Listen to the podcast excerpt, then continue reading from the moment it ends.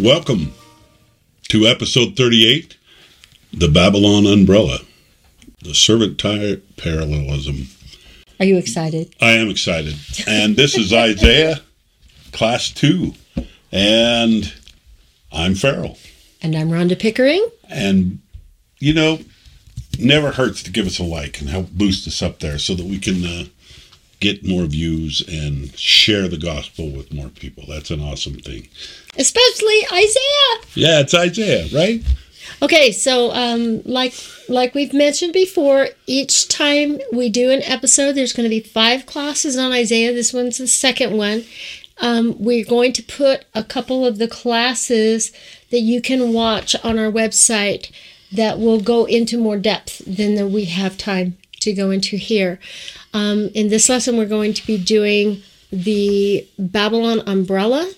And as you're going to see, we're only even going to have time to do two of the um, entities that are part of the Babylon, Babylon umbrella in this lesson. You can go and see the other eight of them in class 17. And if we babble in the Babylon umbrella, you'll understand it fits right in. if I babble, no.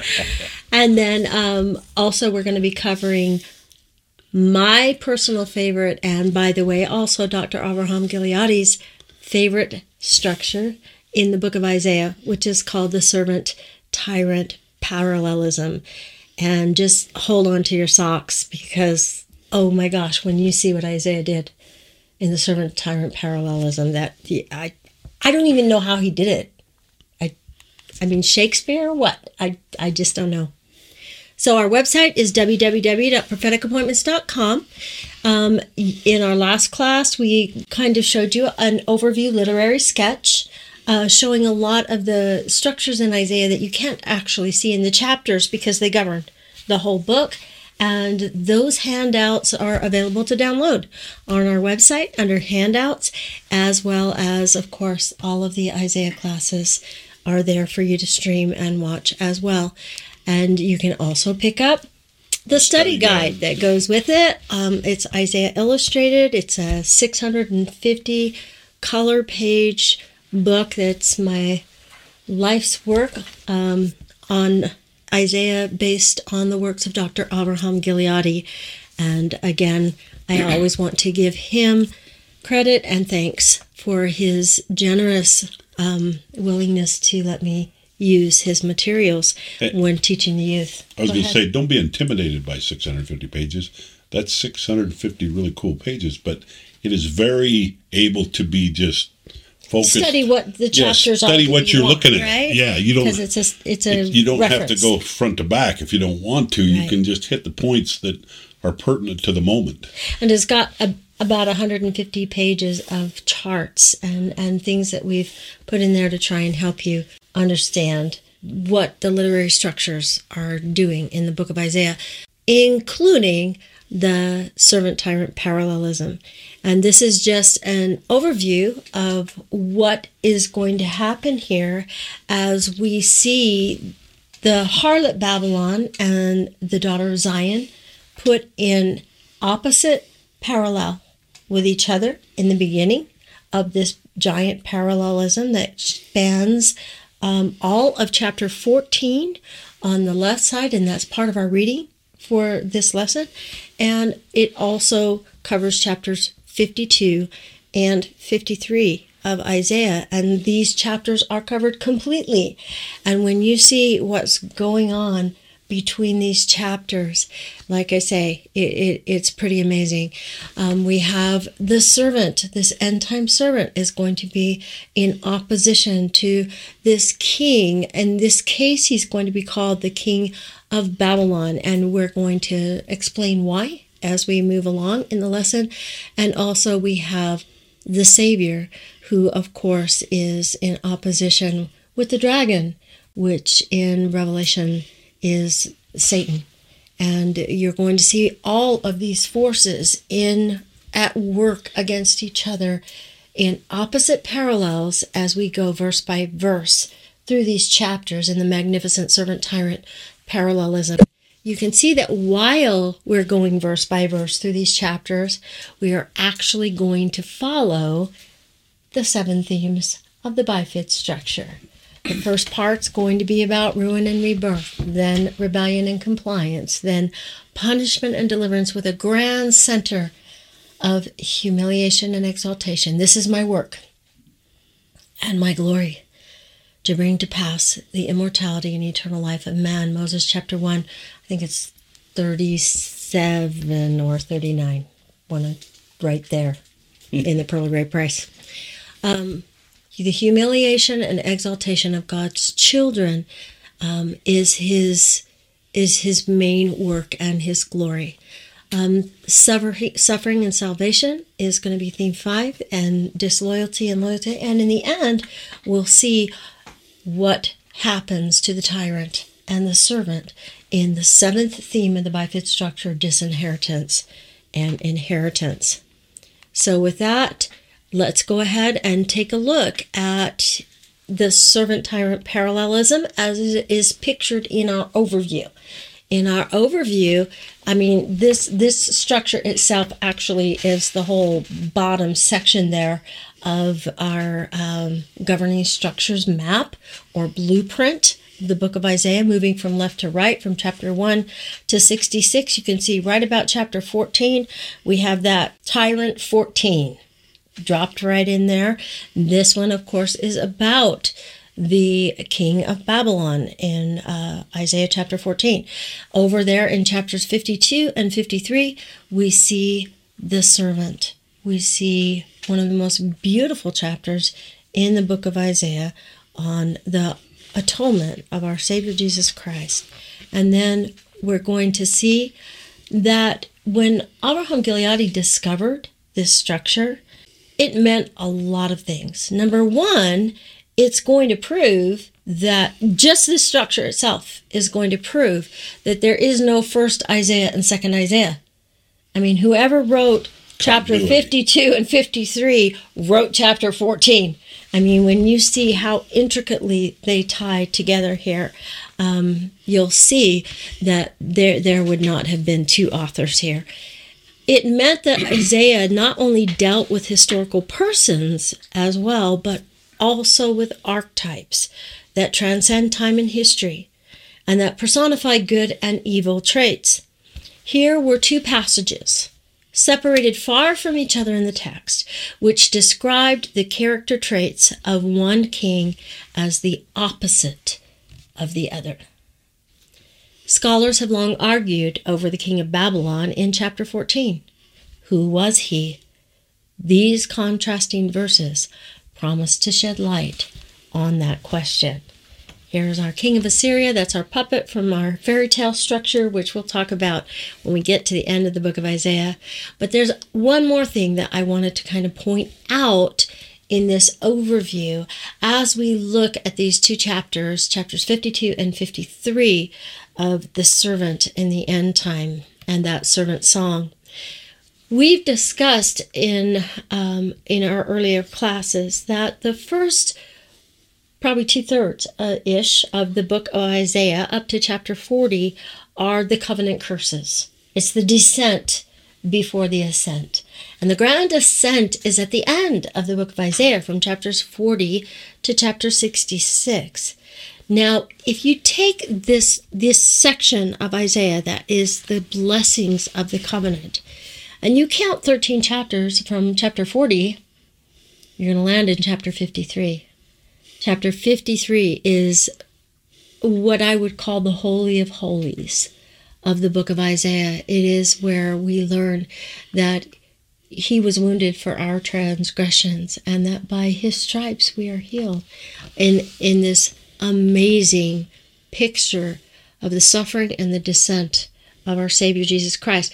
And if you count 13 chapters from chapter 66 and you subtract them, again, you're going to land right there in chapter 53. So it becomes the center of the covenant blessings. It becomes focused in on our Savior Jesus Christ. And I, I think this kind of made me feel better because you remember I, I've talked before about how when I learned that in the center of the bifid structure, the exaltation of, of God's children, we're in the center of his bifid structure. And I'm and I was like, wait a minute, wait a minute, Jesus, Isaiah 53, that's what should be in the center. Well, it made me feel better to learn that He's the he center is covenant blessings. He's the center of the covenant blessings right here in the Holy of Holies of or the midpoint between chapters 40 and 66. And of course, here we have the atonement of Christ portrayed through poignant imagery more than 700 years before he is born. It's it's just amazing. But there's so much more going on here in the servant tyrant parallelism.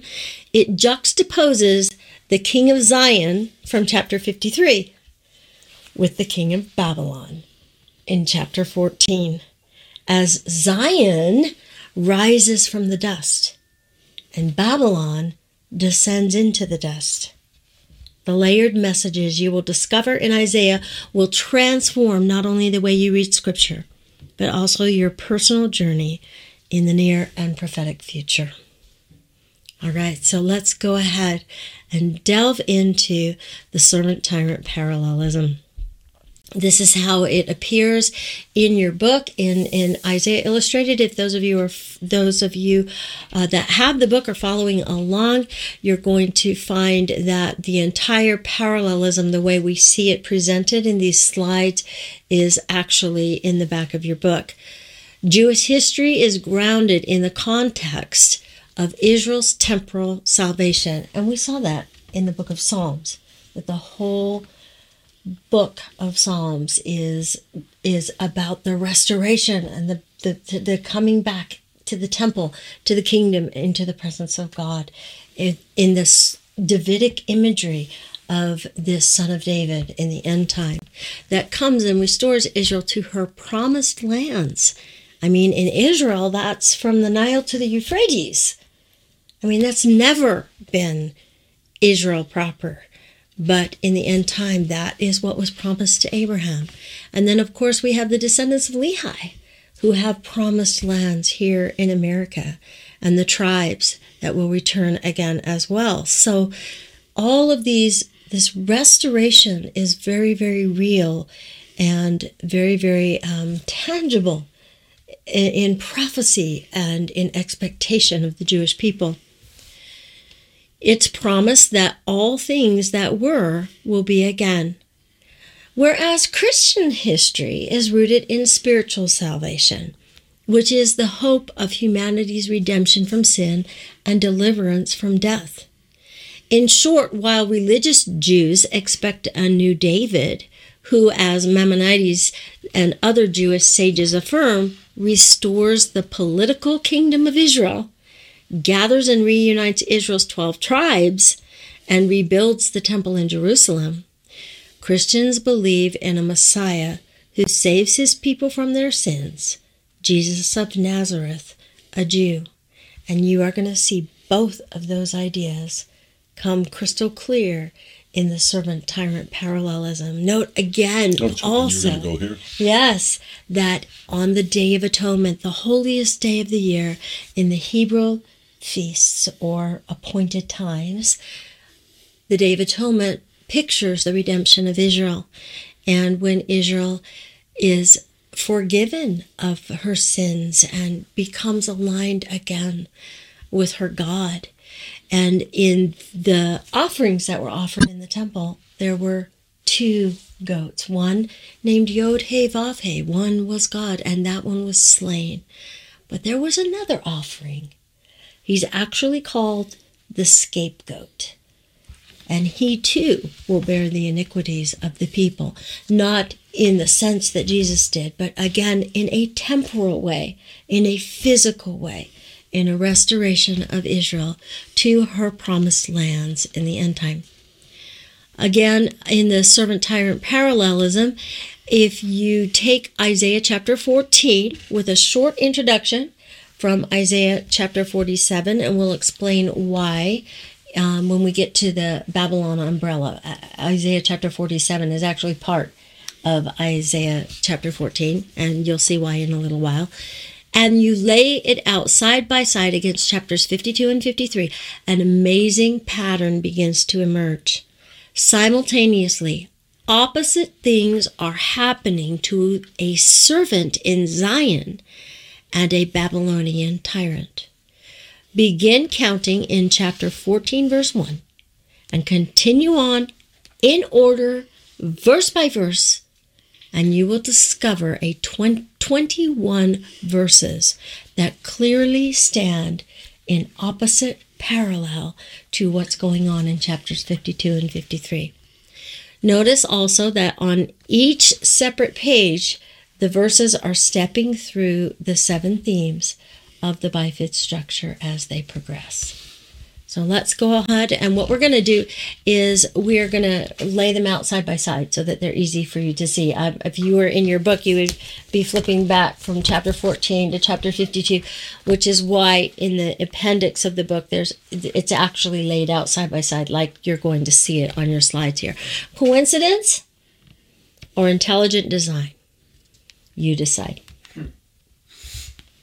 All right, so let's start with the theme that is the uh, going to be the central point of the whole servant tyrant parallelism, and that is the humiliation and exaltation theme. We'll start off with that in verses 1, 2, and 3 of chapter 52. We're going to move straight through chapter 53, then straight through chapter 53, but we're going to have a four verse introduction or prologue from the fall of Babylon in chapter 47, which is in the, the red theme in the second half, and it's in parallel with the red theme in the first half, which is chapters 13 and 14, the ones that we're looking at right now.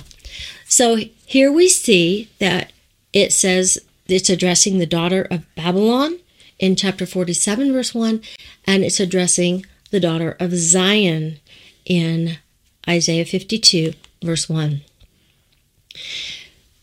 To the harlot Babylon in Isaiah 57, we read, Is it because I have so long kept silent that you no longer fear me? I will expose your fornication and the wantonness of your exploits.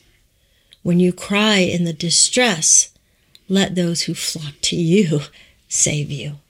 So, this is the fall of the harlot Babylon, the daughter of Babylon, that we read about in Scripture. And let's just look or, for. In other words, you have laughed in my face all this time.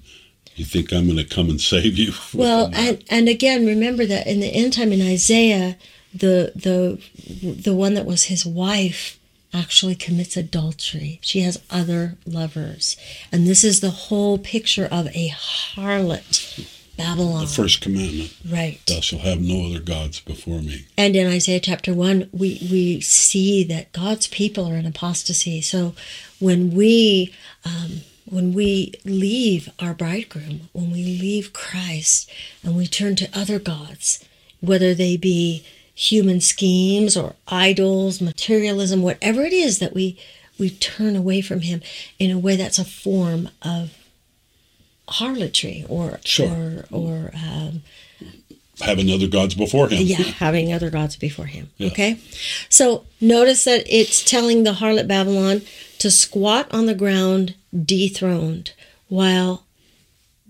the daughter of Zion is to sit enthroned. We're looking for opposites here. She is to disrobe and bare her legs, whereas Zion is to put on robes of glory. Babylon is to sit in the dust. Zion is to rise from the dust. The dust. God says, I will take vengeance on Babylon. And God says in Isaiah 52, verse 3, You shall be redeemed. So opposite things are happening as Babylon, in her exalted state, self exalted state, actually, is humiliated, Zion, who has been persecuted, the daughter of Zion, who has been humbled, is now to be exalted. And this is going to be, this is setting the theme for the whole servant tyrant parallelism. So, again, our first theme in the bifid structure. helps out. Our first theme in the bifid structure is ruin and rebirth. Great. Okay, we learned that last time. And so here we go in Isaiah chapter 14, verse 1. we're going to begin. We see that they are settling in their own land in verse 1 over here and continuing on in chapter 52 verse 4 they went down to egypt so down in back in chapter 14 we have proselytes adhering to them and in verse 4 we have assyrians subjecting them so we have proselytes joining them whereas assyrians are subjecting them again we're looking for opposite things that are happening in both chapters.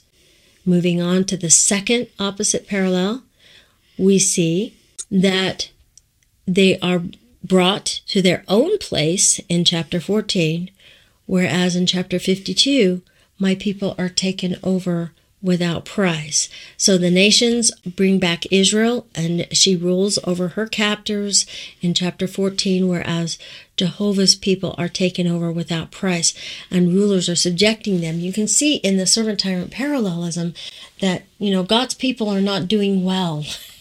at the front end, whereas these chapter 14, Babylon is in an exalted position, and those roles are going to reverse. In chapter 14, they rule over their oppressors, whereas in chapter 52, those who govern them constantly abuse them. Now, this is an interesting little detail going on here in the servant tyrant parallelism that in Hebrew poetry, the third and the seventh ideas are um, complementary instead of opposite. Okay, and what we're going to do is we're going to throw up um, on the screen a verse from Nahum, chapters verses one through seven of Nahum, and let you see that the third verse and the seventh verse are complementary. Just as an example, so that you can see it in Hebrew poetry. So here it is in Nahum. It's talking about God being jealous, taking vengeance, and the wrath in the last days. In verse 6, it says, Who can stand before his indignation, anger, and fury? In verse 8, it's an overrunning flood. So we have Nahum talking about using all these metaphors that we all we already know represent this end time bad guy, which actually helps us place Nahum in context, right? But if you look at verse 3 and verse 7, you see that the Lord is slow to anger and great in power, and that the Lord is good, a stronghold in the day of trouble. And so in Hebrew poetry, the third element and the seventh element kind of are, are your positive complementary. Fascinating elements. the numbers. Yes, three and seven. Yeah, yeah beautiful. Uh, And you're going to see this in the servant tyrant parallelism as well. The third uh, parallel verses are complementary. In chapter 14, in the day uh, that you give, he gives you relief from grief, Jehovah does. And then in chapter 52, it says that in that day, I who speak am at hand. And so you have your complementary parallel in the third element. Now we're going to move from the re- ruin and rebirth to our second theme in the bifid structure, which is rebellion and compliance. Now notice we're still moving down just exactly in order. We're in chapter 14, verse 4. We're in chapter 52, verse 7. We're just moving straight forward in the text. But notice the opposite things happening now here regarding rebellion and compliance. There's a taunt taken up against Babylon in verse 4 in chapter 14, whereas there's tidings of good and a messenger announcing peace in chapter 52, verse 7. The tyrant meets his end in chapter 14, where your God reigns in chapter 52.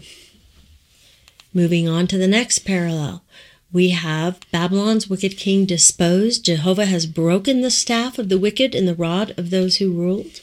We already saw the staff and the rod in the last lesson. Um, and then in chapter 52, it says, For they shall see eye to eye when Jehovah returns to Zion. So Jehovah is returning as king, whereas in the other one, the wicked king is being deposed opposite thing happening to the kings of Zion here. All right, moving on to the fifth parallel in chapter 14. He who struck with unerring blows and struck down the nations in anger. We have the hand striking in anger with blows, whereas in chapter 52, in verse 10, we have Jehovah bearing his holy arm in the eyes of all nations. In chapter 40 of Isaiah, verse 10, we learn something about the holy arms that Jehovah is bearing. See, my Lord Jehovah comes with power. His arm presides for him. His reward is with him, and his work precedes him. Thus says Jehovah Observe justice and perform righteousness.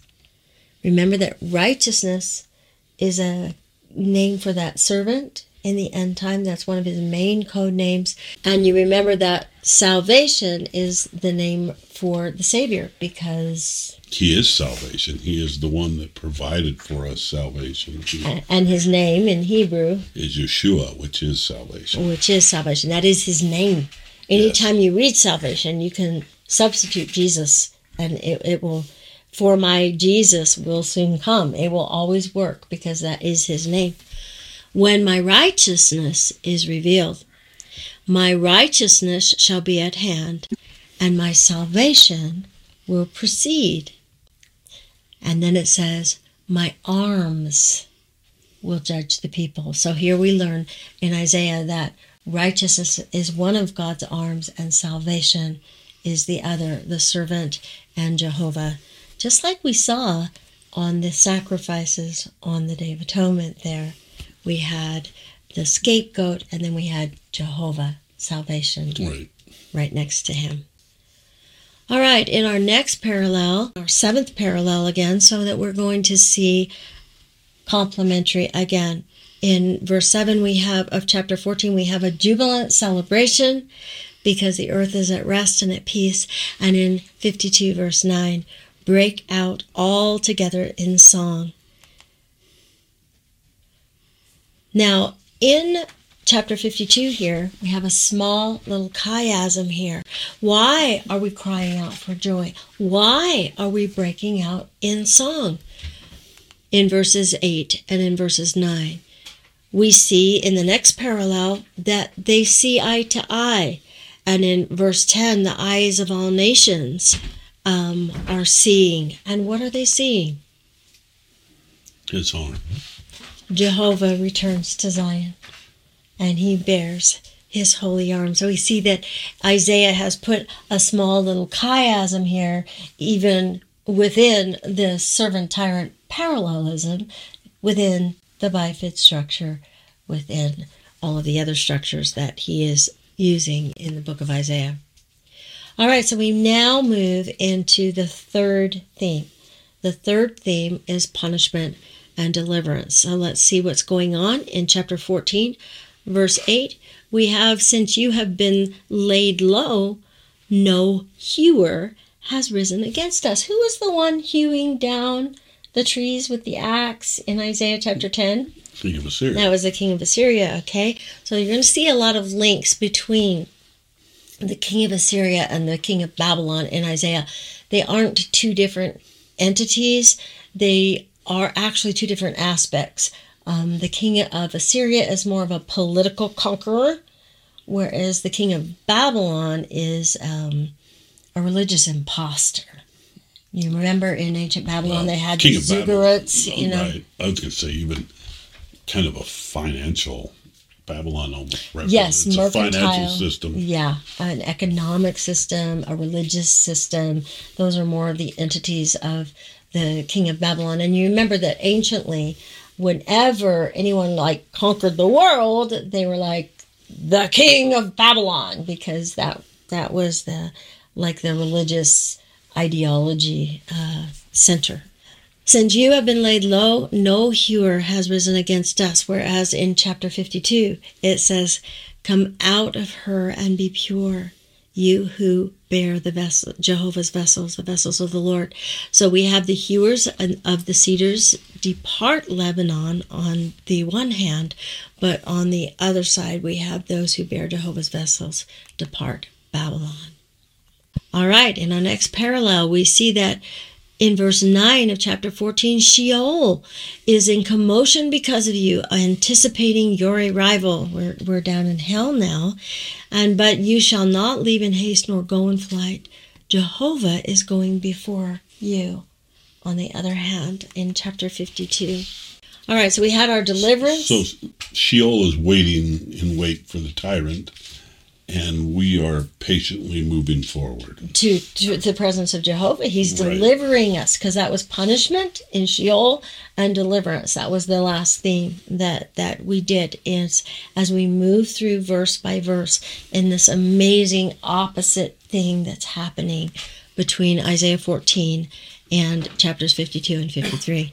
All right, as we move into the central theme, that of humiliation and exaltation, we see that the king of Assyria, the king of Babylon in this case has become powerless as we are here in Sheol. And in chapter 52 verse 13, we are introduced to a servant, a servant that is exceedingly eminent. So as the king of Assyria descends. Becomes powerless, he is becoming eminent in the end time. In the ninth opposite parallel, we see that the glory of the king of Babylon has been cast down to Sheol. The servant formerly endured ignominy. He, he was appalled by many, and his appearance was marred beyond human likeness, whereas the tyrant formerly had enjoyed eminence, his glory. Then we can see that he had glory, but this servant had been appalled. He appalled many, and that his appearance was marred, and his semblance un- unlike that of men. In some translations, it says that he uh, was marred beyond human likeness um, in his suffering, in his descent, in order to deliver uh, Israel back to her promised lands and in his mission.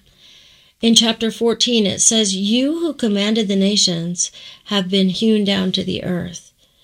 And in chapter 52, again, we see, So yet he will astound many nations, and they will shut their mouths, and they will consider that they could have been wrong about him. Now, in the center of this servant tyrant parallelism, we're actually going to see something that happens sometimes in the center of chiasms.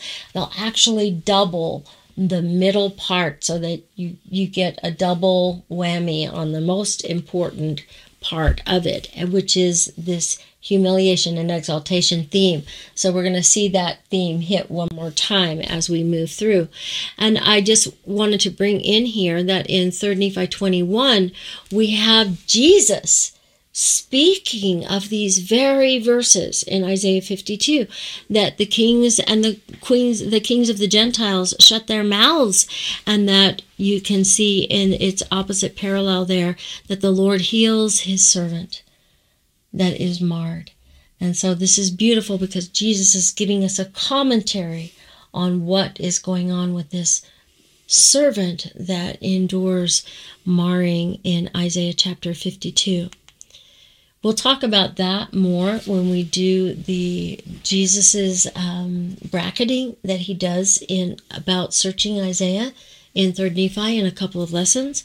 But it's interesting to note that he's act, Jesus is actually giving us a personal commentary on these verses in Third Nephi. All right, as we move on to our next parallel in Isaiah 14, we're still in the heart of the of the of the servant tyrant parallelism. It says that you said in your heart, I will rise in the heavens and I will set my throne above the stars of God. Who tried to set his throne above the stars of God? Notice that this is the kind of a ancient Babylon approach to build Yeah. the Tower of Babel and And this is a lot of the debate about who is this king of Babylon. It seems to even go back to the preexistence, to Satan when he tried to establish his throne. And again, you can see that that's probably a legitimate interpretation right there. The power behind the power, because as we move into Isaiah 53, we just finished with Isaiah 52 and with that marred, those marred servant passages, now we're going to move into Isaiah 53 and we're going to see Jesus like a sapling. He grew up in his presence as a stalk out of arid or out of dry ground. So again, we see one ascent, trying to ascend above the stars, and Jesus descending like a stalk in arid ground. Again, opposite parallels there. And you can see that these characters are in opposition to each other as well. Now, just for those of you, um, I think this is an amazing quote from Origen that I'm about to give you. Um, but just for those of you who don't know who he is, you can see that he was a disciple of Mark, coming down um, through Pantaenus and Clement of Alexandria. And uh, just a little history on him he wrote against Celsus, which is against the heresies in the early Christian church in about 88. 185. Um, he ministered in Caesarea. He was exiled by his enemies in the church, and he died after torture at the hands of Romans. So here we have one of our, our faithful early saints in the Christian church. But this is a quote from him that I think is just amazing. Speaking of the Christ child, he says, and taking, and he's talking about the Magi when they came to see the Christ child.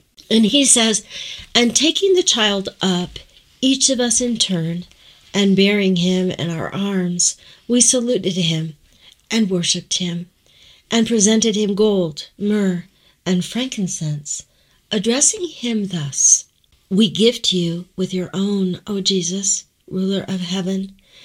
In no other way would things unordered be ordered, were you not at hand.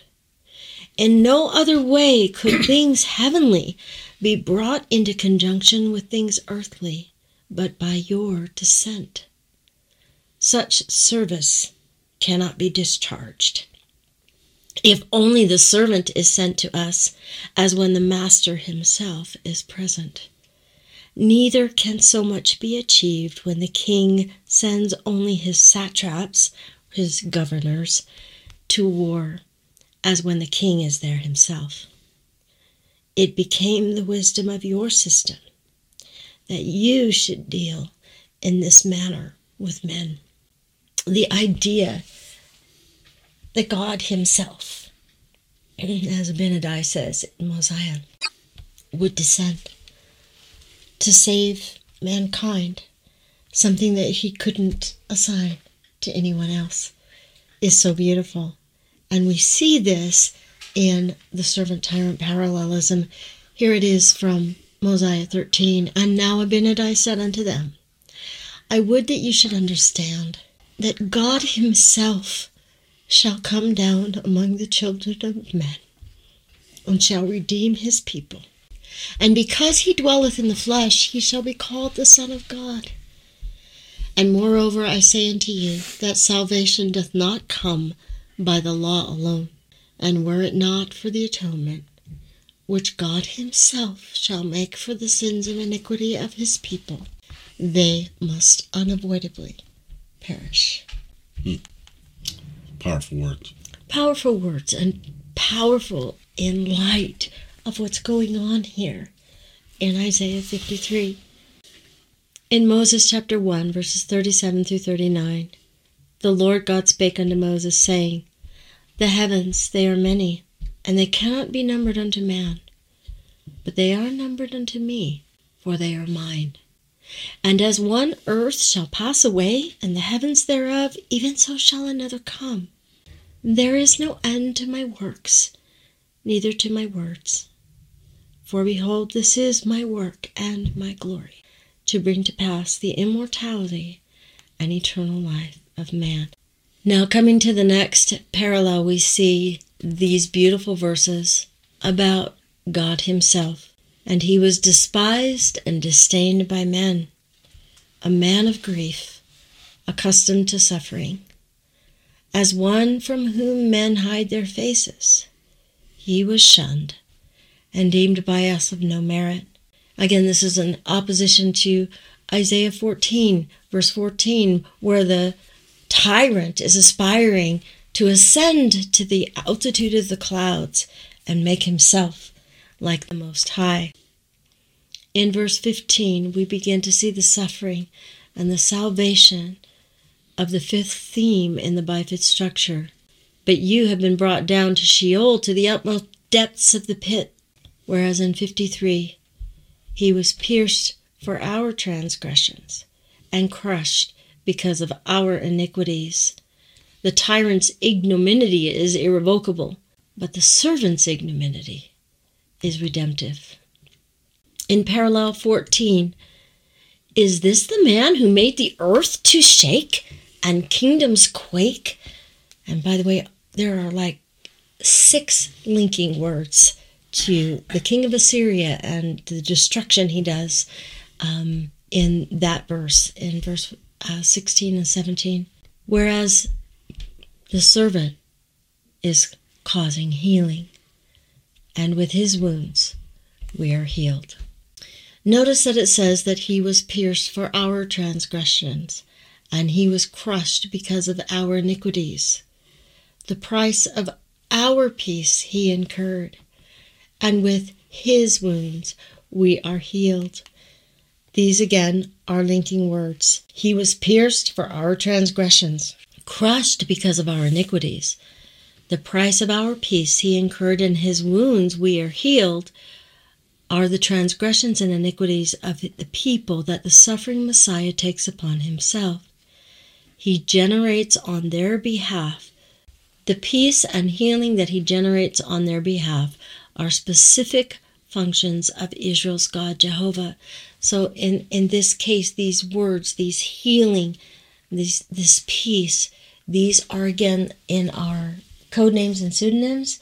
These are words that specifically apply to Jesus Christ and to no one else. He is our peace, and He alone heals us. Yeah. Those words that we underline the transgressions, the iniquity, the peace, the healing these are all words that link directly to our Savior Jesus Christ. He is our peace, and He is the one that heals us these are linked throughout Isaiah. O Jehovah, you bring about our peace. Even all that we have accomplished, you have done for us in Isaiah 26. In the day Jehovah binds up the fracture of his people and heals their open wound in Isaiah 30. So even though we have a servant here that has been a righteous Davidic king and has um, employed his has kept covenant and has brought the people under protection, in no way in, does this ever eclipse what our Savior Jesus Christ did for us. We are Saviors on Mount Zion with a little s, where He is our Savior, our healer. a great big S. And our peace. Yeah. And all of this is in this suffering and salvation theme in the fifth theme of the bifid structure that we're seeing here as we move on to the opposite parallel, number 15, in verse 17. Notice that the tyrant keeps men in bondage, whereas Jehovah brought together upon them the iniquity of us all and releases us from that bondage. Okay, now we move on to the sixth theme in the bifid structure in our servant tyrant parallelism, and we're going to see disloyalty and loyalty. We're going to see that the kings of the nations are honorable in their death, whereas the servant goes like a lamb to the slaughter. All rulers of the nations lie in state, each one among his own kindred, whereas the servant is going like a lamb to the slaughter here. Then in verse 19, but you are cast away unburied. Whereas in verse 8 of chapter 53, the servant is slain for the crimes of his people, for the crimes of my people to whom the blow was due. Notice that the tyrant in chapter 14 was slain for his own crimes whereas in chapter 53, the servant is slain for the crimes of his people. In verse 20, you shall not share burial with them. Remember, being unburied is a covenant curse, and he's unburied because he did violence.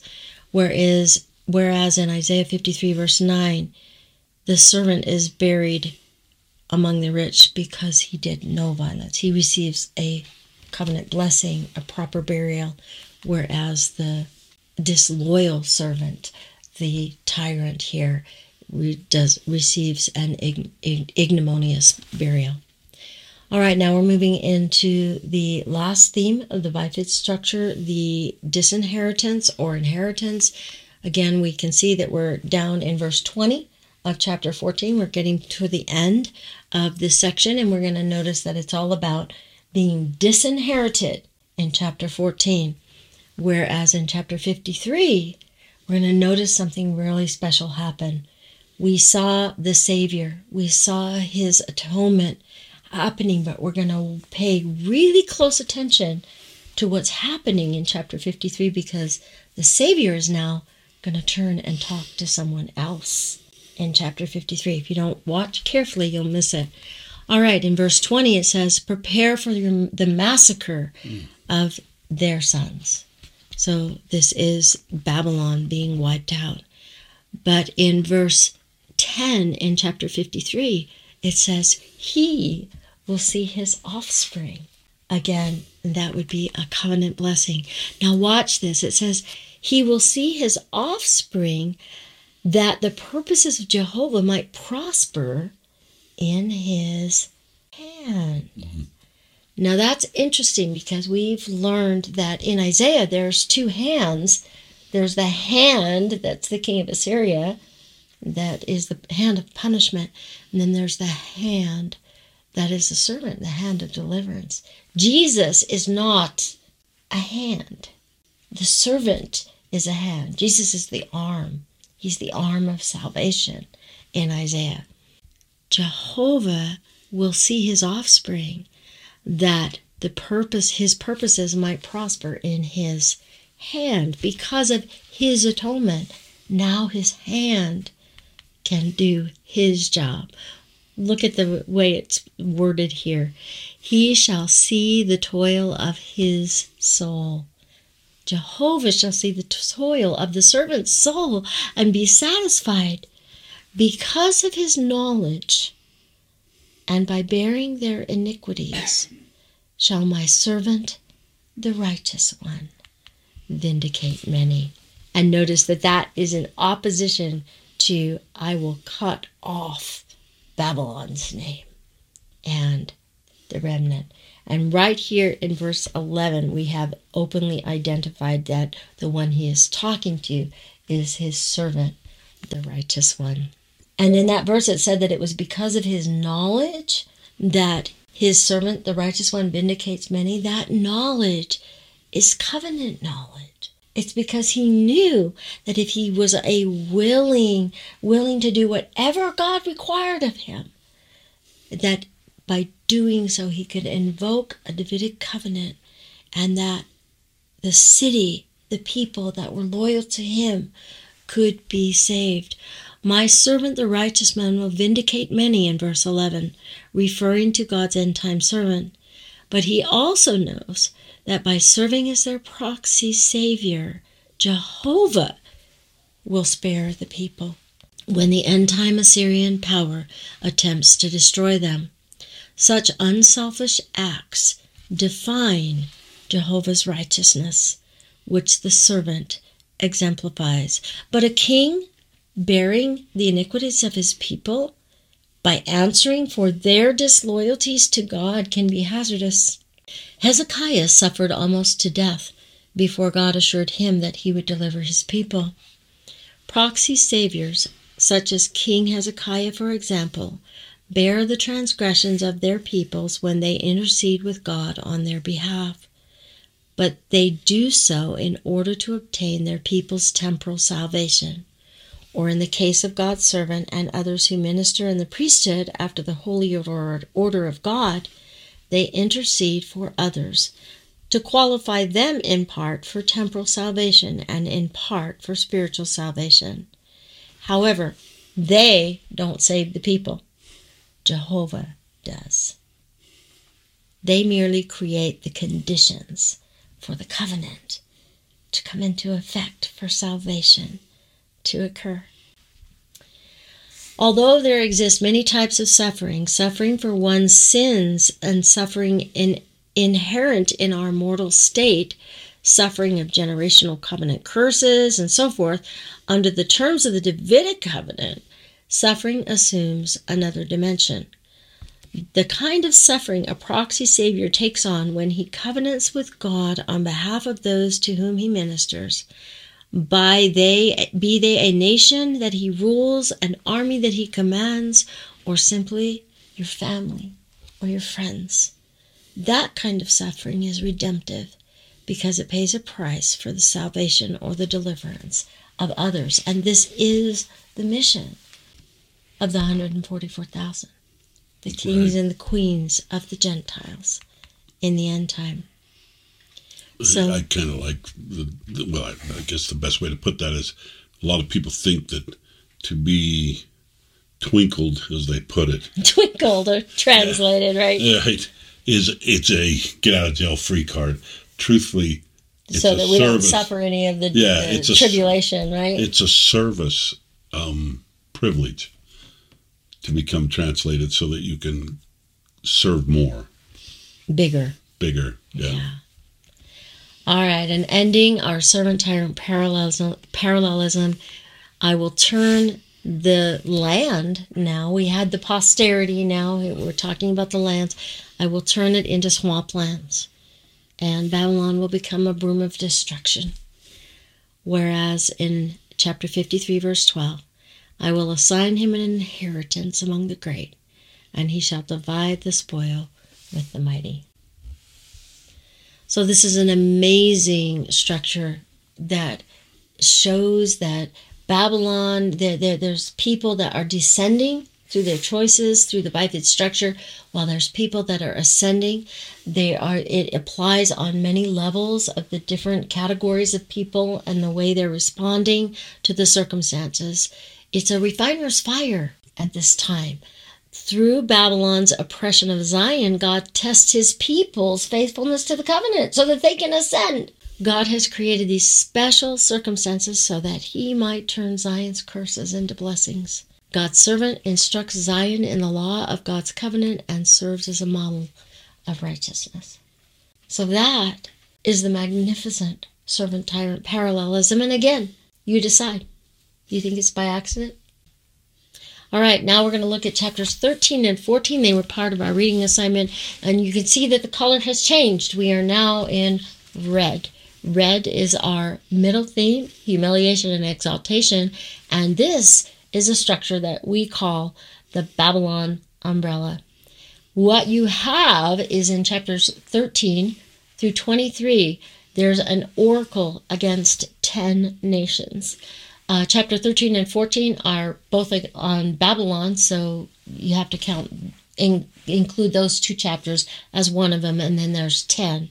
And then on the other hand, on the other side of your red pillar on the second half of the book of Isaiah, there's only one chapter. Guesses? Well, it's on top of the umbrella, that's why. 47, is that what you said? Yes, yes. So we're talking about the fall of Babylon in Isaiah chapter 47. And you can see here in our Babylon umbrella that we have Isaiah chapter 47 at the top. And then underneath our umbrellas, we have these raindrops that represent the nations, the 10 nations that we're going to have oracles against they're actually under condemnation. And by the bifid structure, we can see that these nations are all part of the fall of Babylon. The Babylon umbrella. It's the Babylon umbrella. And Isaiah, again, is not the only one to use oracles against foreign nations. You can see here in Jeremiah, Ezekiel, Amos, Zephaniah, there's all oracles against the foreign nations. But just like we saw between Chronicles and Isaiah, he's actually doing something kind of special with these oracles. That's that's more than just a, you know, you're in trouble because. okay? The first thing that we notice is that um, the that there is a verse, the very last verse in chapter 46 kind of introduces the Babylon umbrella, the fall of Babylon in chapter 47. Here's your verse that introduces the fall of Babylon. It says, I will grant deliverance in Zion and in Israel my glory. So we have a Red Sea event. We have the reversal. Exactly. So we have the same thing. Remember, we're building on those concepts that have already been established, right? Right. And you can see here that there are the five that are mostly judgment on Judah's neighbors. So these are nations that are, you know, geographically surrounding Israel anciently. And then you're going to well, modernly too. And yeah. and you'll see that the last five are more about Babylon and her allies. Okay. Why Isaiah has structured them this way um, is kind of let you decide, but it's interesting that the fourth one in each case is the apostates in Israel itself. So we have Ephraim, excuse me, Ephraim in apostasy is oracle number four, whereas Jerusalem in apostasy is oracle number nine. And Isaiah is painting a composite of what Babylon is in the last days. And you can see that in the the, the cumulative oracle in the first set is going to be Egypt, which in Isaiah is actually America. Well, to reinforce that, where was Joseph exiled to? Right. Ephraim was in Egypt. And why was he in Egypt? So that he could save Israel. Right. Okay. And so Egypt is is in trouble in this case. E- Egypt's about to um, receive stripes of men. in Isaiah chapter 19. And this is pretty amazing because we, in our Come Follow Me reading, are reading thir- chapters 13 and 14, which is going to be your Babylon. It's, it's the Babylon raindrop over here. Oh, no, it's over here, right? This is your Babylon uh, raindrop that, that represents uh, Assyria and Babylon. Um, but I think that one of the most important chapters in Isaiah to read is chapter 19 because it's the oracle against latter day end time Egypt, which is America. It's all about us. And in chapter 20, it, it, it's all about the end time servant that comes to Egypt. And so if, if you'll bear with me, I know chapter 19 was not part of your reading, but we are going to look at what's going on in chapters 13 and 14 in the Babylon umbrella. Then we're going to just take a quick run over to chapter 19 to see what's going on with Egypt. And if you want to see what's going on in all the rest of the oracles, you can look at that class on on the Babylon umbrella on our website. Each of these oracles is painting a specific picture of something that's happening in Babylon in the end time before the fall of Babylon. Isaiah's arch Babylon includes all of the nations of the world, especially the ones who were in alliance with Babylon. Each one of these nations brings to light some kind of disposition or character trait, and the Lord's judgments come against Babylon and against all of these nations, and that's because the whole thing is the picture of the end time Babylon. Thus, the umbrella. Thus, the umbrella. It covers all of this. This is what this is what's going down. Okay, when Zion is established. So let's take a look at Babylon in chapters 13 and 14. Here you can see that you know ancient Babylon geographically would have been Iraq, and uh, let's just take a look at some of the verses and some of the things that are in this particular scripture. Although Assyria may rise as an evil empire of the latter days, even Assyria will have a remnant saved.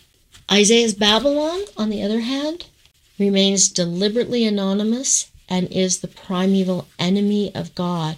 More than a single nation or nations, it represents all that ever has been and all that is now in opposition to the God's plan of salvation. We notice that Assyria has a, a remnant saved, but Babylon is utterly destroyed. Do you remember anything about being utterly destroyed? Oh yeah, book, book of Revelation Right. talks about it never being rebuilt again, Fullness of iniquity, a covenant curse. Okay? And this which is, is kind of why I look at it that there's two levels: the the literal and the yes, and the metaphorical or the right, the symbolic one, you know, yeah. always the symbolic and the metaphorical levels will never make the plain simple sense of it not true. right. very true on a little literal level as well. In chapter 19, we read that in the end time, in that day, in the day that Babylon falls, in that day there shall be a highway from Egypt to Assyria. Remember, we said that Assyria has a remnant that's saved. As a matter of fact, what's fascinating is that when you think about it, Assyria is the bad guy in the end time, the king of Assyria it says in this particular verse that Assyria, the people that are saved in Assyria, are the work of his hands. Is it possible that there's people in Assyria who don't go along Well, with the king of Assyria? seems obvious. Who actually stand at the risk of their own lives against what's going down in their nation? Is their leader. Yeah.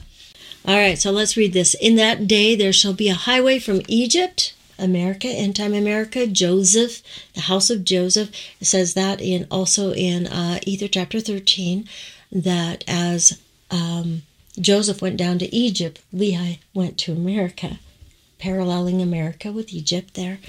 Um, in that day there shall be a highway from Egypt to Assyria, and the Assyrians shall come to Egypt, and the Egyptians go to Assyria, and the Egyptians shall labor with the Assyrian. In that day, Israel will be the third party to Egypt and Assyria. So we have Joseph, we have Judah, and we have the tribes here. A blessing in the midst of the earth. Jehovah of hosts will bless them, saying, Blessed be Egypt, my people. These are the faithful Gentiles that are numbered with the house of Israel here. Assyria, the work of my hands, and Israel, mine inheritance. This is the amazing Ezekiel 37 coming together of the house of Israel and the restoration on a grand scale. on a grand scale. 1 Thessalonians 5, verses 8 through 10. But let us, who are of the day, be sober, putting on the breastplate of faith and love, and for an helmet the hope of salvation. For God hath not appointed us to the wrath, but to obtain salvation by our Lord Jesus Christ, who died for us, that whether we wake or sleep, we will live together with him. So I love this verse because in the end time you see that this this remnant, these people who are faithful to God are not appointed to suffer any kind of covenant curse or wrath from the king of Assyria, but to stand, be deliverers and saviors on Mount Zion. Assyria is not directly mentioned in the list of the ten burdens or oracles, although its looming presence is made clear in Isaiah 20, verses 1 through 6. Historically, it's talking about them.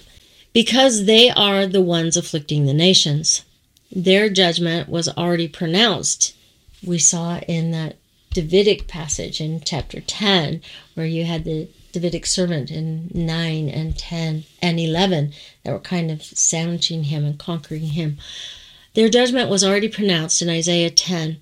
All of the nations listed in Isaiah's oracles, including Babylon, the first one in 13 and 14 that we're reading about, suffered anciently at the hands of Assyria. Though all these nations engaged in conspiracy against Assyria at one point or another historically, which is just fascinating that Isaiah is so meticulous about his use of the types and the shadows. Babylon, on the other hand, stands out twice. Its destruction is mentioned twice. Babylon is here singled out for permanent destruction.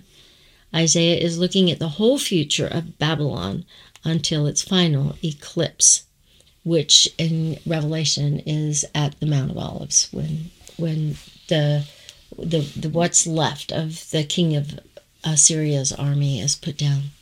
Isaiah chapter 10, verse 12. But when my Lord has fully accomplished his work in Mount Zion and in Jerusalem, he will punish the king of Assyria for his notorious boasting and infamous conceit, because he said, I have done it in my own ability and shrewdness, for I am ingenious.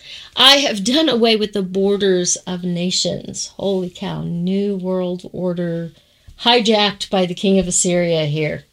I have ravaged their reserves. I have vastly reduced the inhabitants. Hmm. Is that Abomination. anywhere on the Georgia Stones? Is that a, a stated goal of, of the of the secret combinations to reduce the inhabitants? That is the mm-hmm. abomination that depopulates Right. right? In Daniel, I have impounded the wealth of peoples like a nest, and I have gathered up the whole world as one gathers abandoned eggs. Not one flapped its wings or opened its mouth to utter a peep. Therefore will the Lord Jehovah of hosts send a consumption into his fertile lands and cause a fire to flare up like a burning hearth to undermine his glory. Again, in the end, the wicked fall into the pit that they dig for the others. That's how covenant curses work when the tables turn. The light of Israel will be Well, the I'm fire. looking forward to that. Yeah. The light of Israel will be the fire, and the Holy One the flame, and it shall burn up and devour his briars and thorns. Briars and thorns are the wicked that are poking and, and piercing others in a single day. His choice forest and productive fields it will consume, both life and substance, turning them into a rotting morass. Again, these these are reversals, which means that that's what he did to others, right? And the trees of his forest shall be so few a child could record them. And this is so cool because these are all linking words in Isaiah. When you see that rose colored word, look it up in the back of, of the glossary in the end of the Isaiah Illustrated, and you'll learn that few is a term that Isaiah only uses for the remnant that are faithful, that are left. And the child, the child is the same child in Revelation that was born The kingdom. the kingdom. The king, and he's recording them where? In the, in the book of life. so beautiful. And you can you can pull all this out through the and the trees remember trees are people. And this is all imagery embedded through word linking in the book of isaiah. Um in chapter 14 verse 24 jehovah of hosts made an oath saying as i foresaw it so it shall happen. As i planned it so shall it be I will break Assyria in my own land. Notice that Assyria is not broken in America. The king of Assyria is defeated in Jerusalem. I'll show you that in Isaiah 31 in just a minute. Their yoke will be taken from them and their burden removed from their shoulders. These are the things that are determined upon the whole wor- earth. This is the hand that was upraised above all, all the nations. For what Jehovah of hosts has determined, who shall revoke? When his hand is upraised, who can turn it away? So again, you can study all of these and, and you can see all of these burdens or oracles against the nations that are a composite type of Babylon that falls in Isaiah chapter 47 in the class on Isaiah, um, the Babylon umbrella. And with that, let's go really quickly to Revelation because Revelation is talking about the fall of Babylon too. And he talks about it, John talks about it using the same beast imagery that Daniel uses, right. except for he uses different kinds of beasts. And and this is kind of fun because um you know, when I teach Revelation and the beasts of Daniel and everything, um, I, I have to interest the, the youth and the kids. And so, what teenage boy is not going to be totally involved in the lesson the minute I pull out a, seven headed seven-headed dragon? Jason and the Argonauts. yeah. So in in the the in Revelation, we learn that there is a beast that rises from the sea amongst the peoples, and that this beast is being ridden by the harlot Babylon. So here she is on this beast. And what I wanted you to see here is just like Isaiah, when when you learn the structures that are happening in the book of Isaiah, then you start to see them in other places. So Revelation 13 is actually divided in half like a bifid okay? And it's in the two pieces and then there's all kinds of literary structures going on between the two halves okay? So what you see is in verses 1 through verses 5 there's a chiasm about this first seven-headed dragon with the ten horns being ridden by the harlot there. And you see that in the very center of this dragon story, what do you have? The You have death stroke. A death stroke. That's fascinating because we learn from Revelation 17 that this first beast being ridden by the harlot is kind of replaced by I need to pull this back a little because I can't see it. up so you can see him by a second beast. And now this beast comes out from the earth. That means he's not from amongst all the peoples. He's not like a new world order. He comes from his own land, and he's a little horn. He he has not been a country for a long period of time. According to Daniel, do you know what these three horns I are? need to put them back a little because I Oh, don't do think put them back a little? them. Okay. So according over here. according to Daniel, um, he takes out three of the ten horns. Right. Right. They probably would have opposed him, but according to Revelation, also he actually kills the The harlot. harlot. Yep. He Okay. turns on the harlot. And and this dragon still has the, the the seven horns that are left of the ten horns, but he causes everyone, even though this one had a death stroke, if you look carefully at the way it's structured, the death stroke becomes the first element and the last element of the second beast, which means that these guys are two phases of the same thing. He just hijacks it. Yeah, he kind kind of moves into power into the programs. Mhm. After he deceitfully actually murders the harlot Babylon. And and that's kind of a another opposite thing going on. You have the king of Zion who gives his life for his bride. But you have the king of Babylon who murders his mistress in order to catapult himself into power. So everybody, you got to appreciate the work she put into this dragon. I know. Both dragons, you know, It's kind of crazy, yeah. She uh, she gets into her object lessons. I do, I do, because you know, kids appreciate it, right? Well, especially young boys love dragons.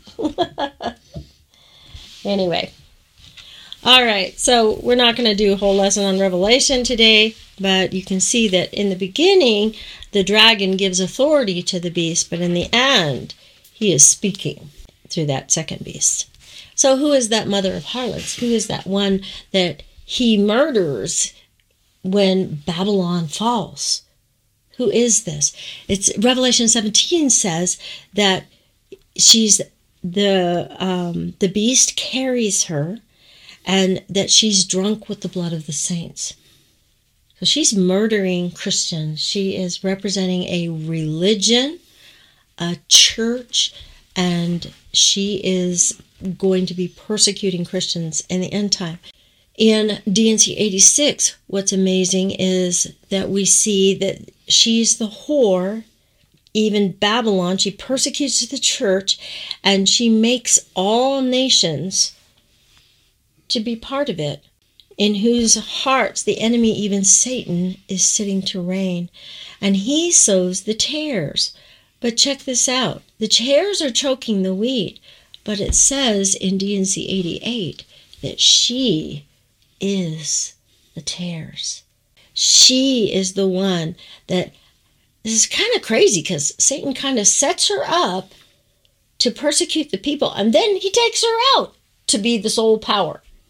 I mean, that is that is like the double cross of double crosses. Right. But it's all designed for the purpose of providing the spiritual battleground in which God's children can become purified and their garments made white so that they can be. Nephi sees the same harlot, this this church he and he describes her as a religious system and you can see here that all of the words that John the Revelator and Nephi use describing her are the same, except for Nephi calls her the abominable church, but John calls her Mystery Babylon. And it's interesting when you consider why Nephi would not use the term Babylon, whereas John would. Because Babylon was still a nation in his day. Exactly. So it's hard to make it metaphorical when it still mm-hmm. is ex- exists. It would be like using a real name instead of a pseudonym, right? Right. For, for Nephi. Whereas by the time John came along, Babylon. Babylon was history. Yeah, and yet it's the type of. And you could talking. use it as a type, right? right. All right. But in every way, you can see that they're talking about the same, the same concept. This, this pagan church that economic right. So as i think religion that, so to speak. Right. As as you have a new world order in the end time you'll have a one world church an ecumenical system. In 1 Nephi 14, he says, For the time cometh, saith the Lamb of God, that I will work a great and a marvelous work among the children of men, a work which shall be everlasting, either on the one hand, here we go with the hands again, or on the other either to the convincing of them unto peace and eternal life, or the deliverance of them to the hardness of their hearts and the blindness of their minds, unto their being brought down into captivity, both temporally and spiritually, meaning I'm not speaking metaphorically here. if you don't repent, you will be taken into captivity. Again, in 1 Nephi 14, it says, And it came to pass that I beheld the church of the Lamb of God and its numbers were few. Look at them picking up on that word few that Isaiah, a remnant, because of the wickedness and the abominations of the whore, who sat upon many waters, peoples.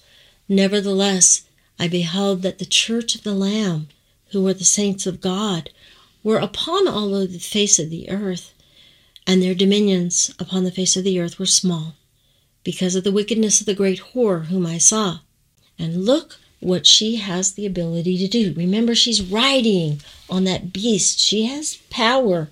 And it came to pass that I beheld that the great mother of abominations did gather together multitudes upon the face of all the earth among all nations of the Gentiles to fight against the Lamb of God. Seems like we get this ultimate showdown here. And then Nephi tells us that, and I saw the power of God descended on them. The gates of Mordor. All right, so now we're going to look at at this uh, the few chapters that we were assigned to read, 28 through 30. Only have time to bring out just a couple of verses here, but notice the condition of God's people in Isaiah 28. Woe to the crown of pride to the drunkards of Ephraim, whose glorious beauty is a fading flower, which are on the head of the fat valleys of them that are overcome with wine.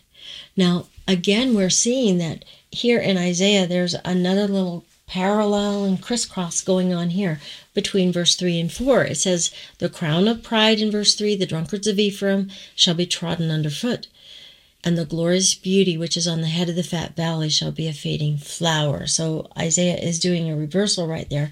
But what's in the center? Look at verse 2. Behold, the Lord hath a mighty and strong one. You know, I always hear people talking about the, the mighty and strong one in D&C 85 that's clothed with light for covering and everything. Sounds like it sounds like it, it, it could be a good guy, but I want you to see here that there are other mighty and strong ones in Scripture. Mighty and strong one in this case is a very bad guy, which is as a tempest of hail and a destroying storm and a flood of mighty waters overflowing. Do you see any code names in that? The flood, well, the storm. That's all imagery of. It's all this king of at this end time. Now here's here's the link that you're gonna love. Watch this link. It says, and he shall cast down to the earth with the hand.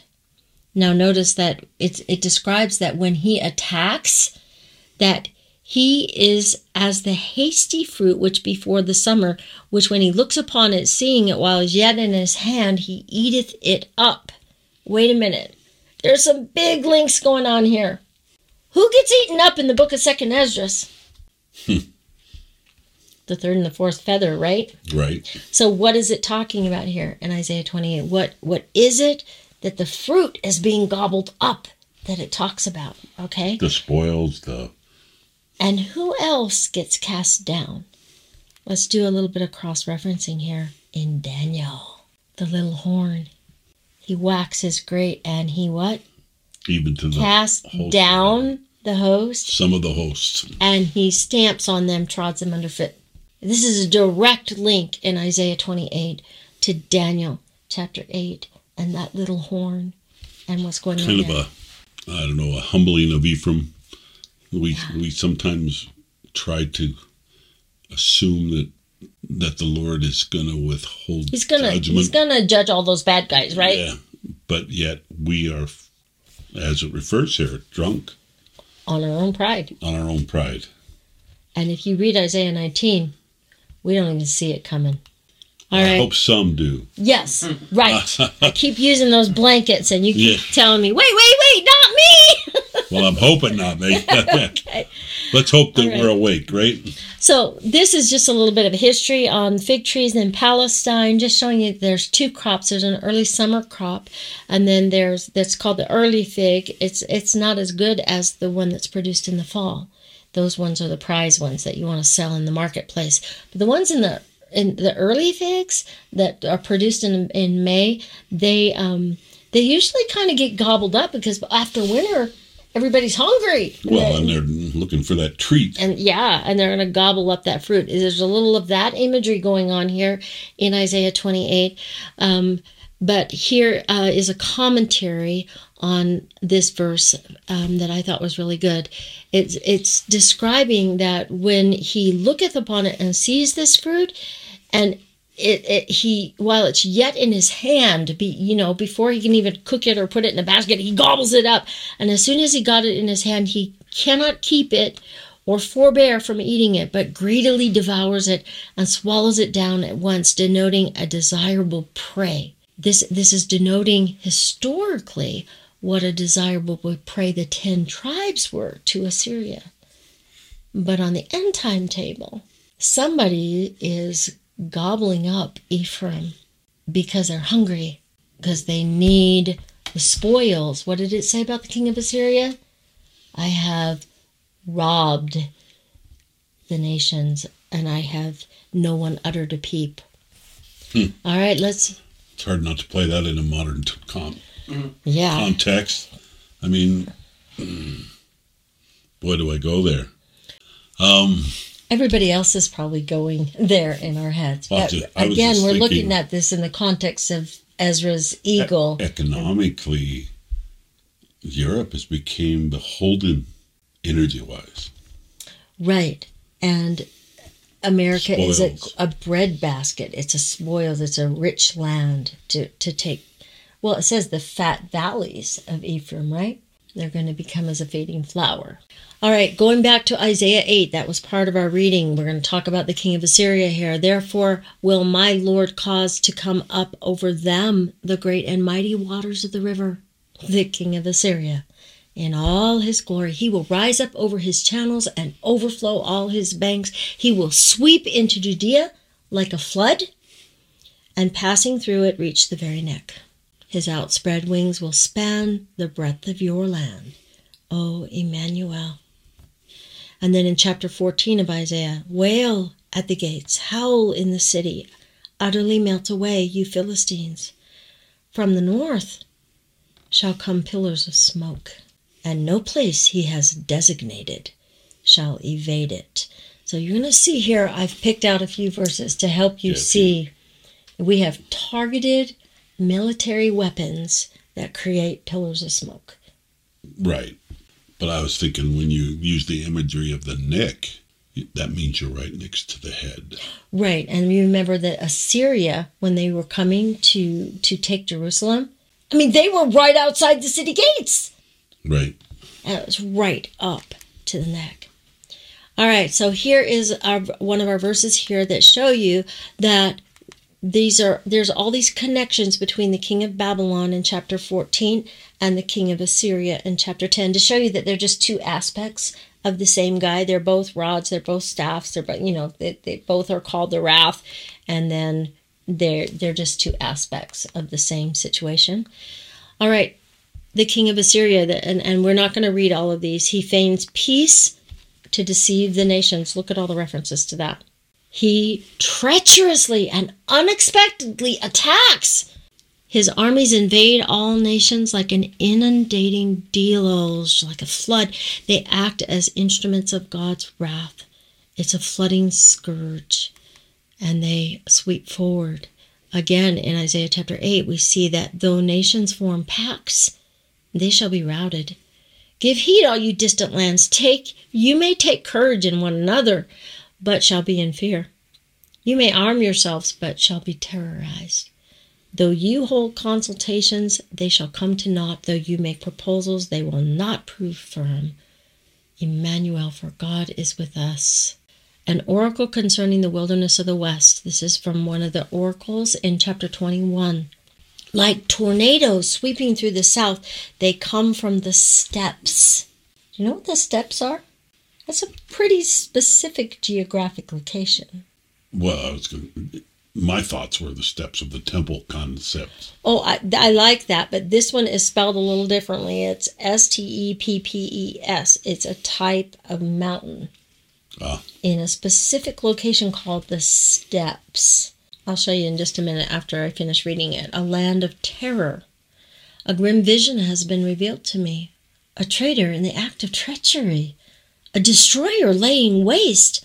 Attack, O Elamites! Lay siege, you Medes! All the sighing that Babylon has caused, I will bring to an end. You can see that Babylon is going to fall by a double cross, by treachery.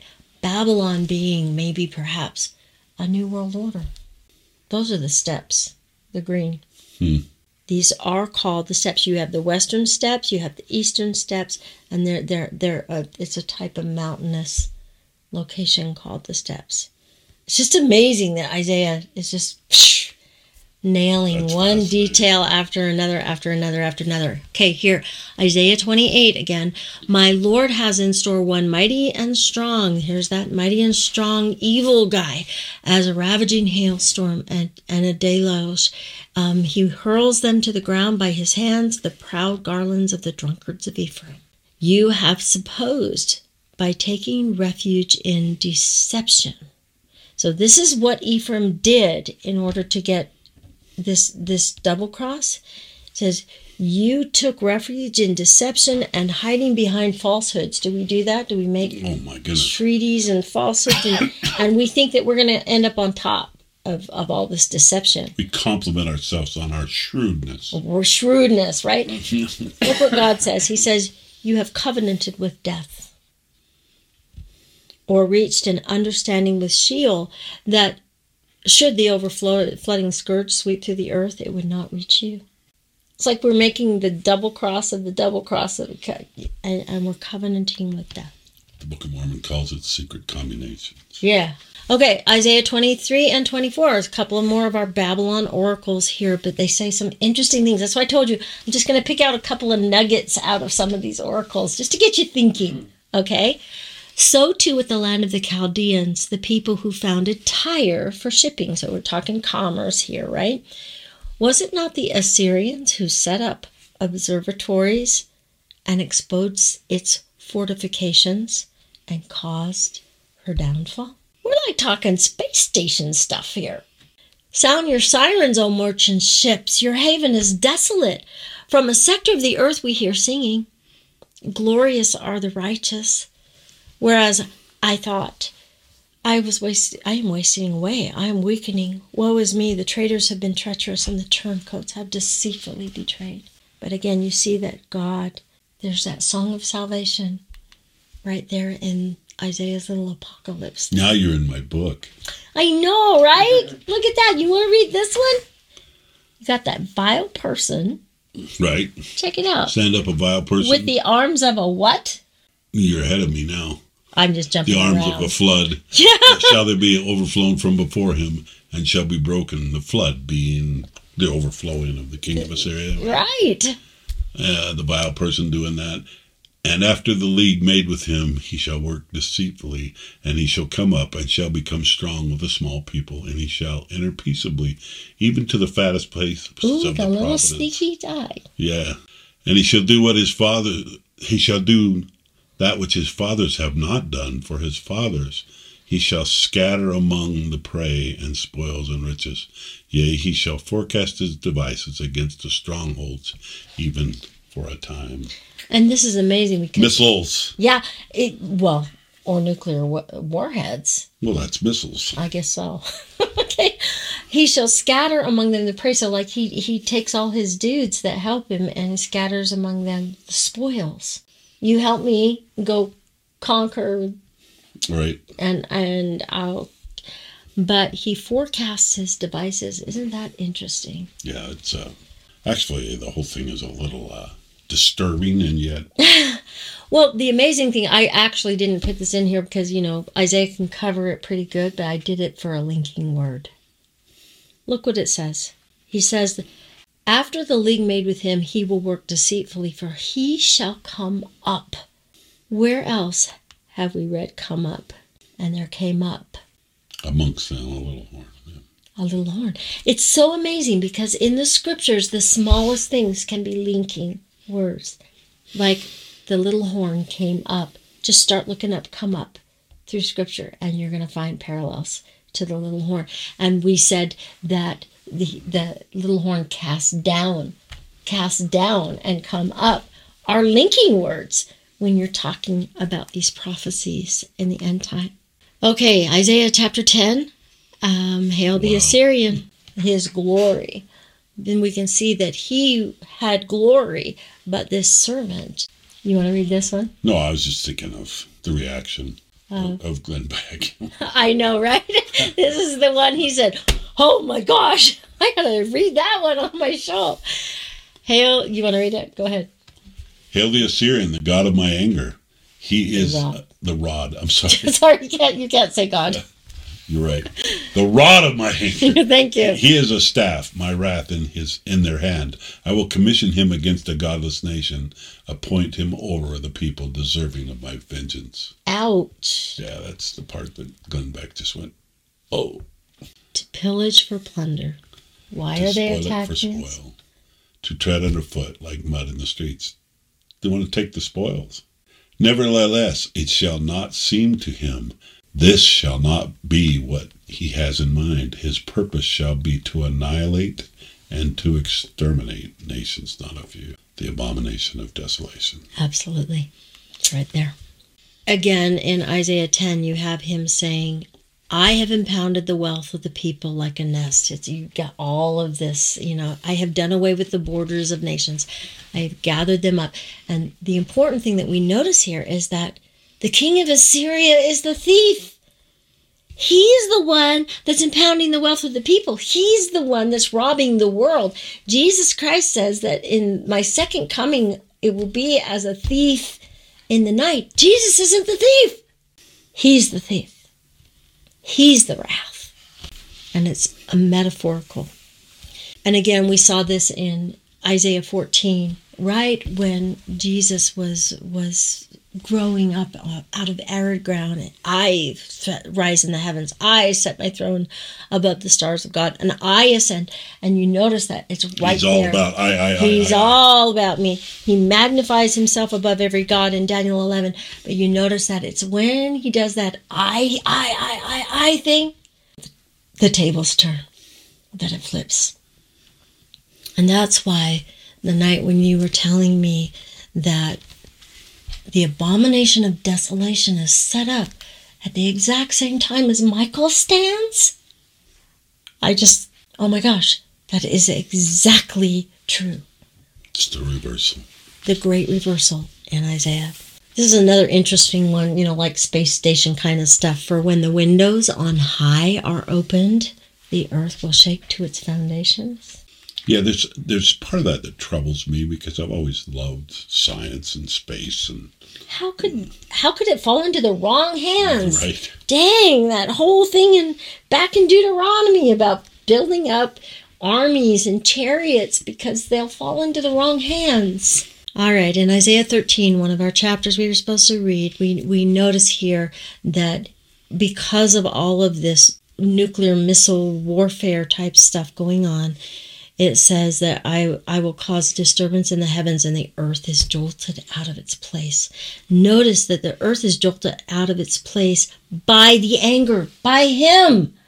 That's, He's the one that's just frightful. that's destroying the earth. yeah, we're talking these bombs big enough to actually rock the planet. Right. In the day of his blazing wrath, there he is again. He's the one that does it. All right, so we have whole cities turning into flying dust in 29. We have cities disappearing and amid thunderous quakings. They're consumed with conflagrations of devouring I, fire. I want to bring out, you know, this. These are actual quotes from I know. I, I, I was going to bring out this concept that you know this sounds like we're singing gloom and doom, Am I emphasizing the destruction of Babylon too much? but I, I, I was just sitting in my. I mean, realize we're reading scripture. right. This isn't us making it up. We're reading scripture. And there's just as much salvation going on as we're singing the songs of salvation. Yes. Remember that it's it's the great and terrible day. And, and Cities disappear amid thunderous quakings. They are consumed in in devouring fire. I'm sorry, I'm tripping. conflagrations. Yeah, I was going to say that word's tripping me up. That's total They billow translation of upward in mushrooming clouds. What's a mushrooming cloud? yeah, you had a picture of it a minute ago. Joel saw The- it. the- Like it's on top of our Babylon umbrella, our mushrooming right? cloud. Uh, the earth is scorched and the people are but fuel. Ooh, this is this is this is the wicked being being unleashed on the wicked yeah. in the end time, and hopefully we Towers, are part of the group that Paul said that we are not ordained for the wrath. for the wrath. Yeah, which is kind of fun if you. I don't know. We're about to get there, but we'll get there in a minute, probably. More mushrooming clouds of smoke. You told me I've, I've killed the horse. Yeah, should move on. definitely. yeah, this is like There's your pillows of smoking, Joel. Okay, but here's your verse, verse 32. And it shall come to pass that whosoever shall call on the name of the Lord shall be delivered. For in Mount Zion and in Jerusalem shall be deliverance, as the Lord hath said, and in the remnant whom he shall call. so. In this instance, it's real important. Read D&C eighty eight about verse ninety six. I'm going to say right in there. Mm-hmm. Right in that area, read about the saints seeing the face of God The veil. at this crossover point. Yeah. It's- And it's- Michael stands. It's beautiful and terrible all at the same time. The great and terrible day of the Lord.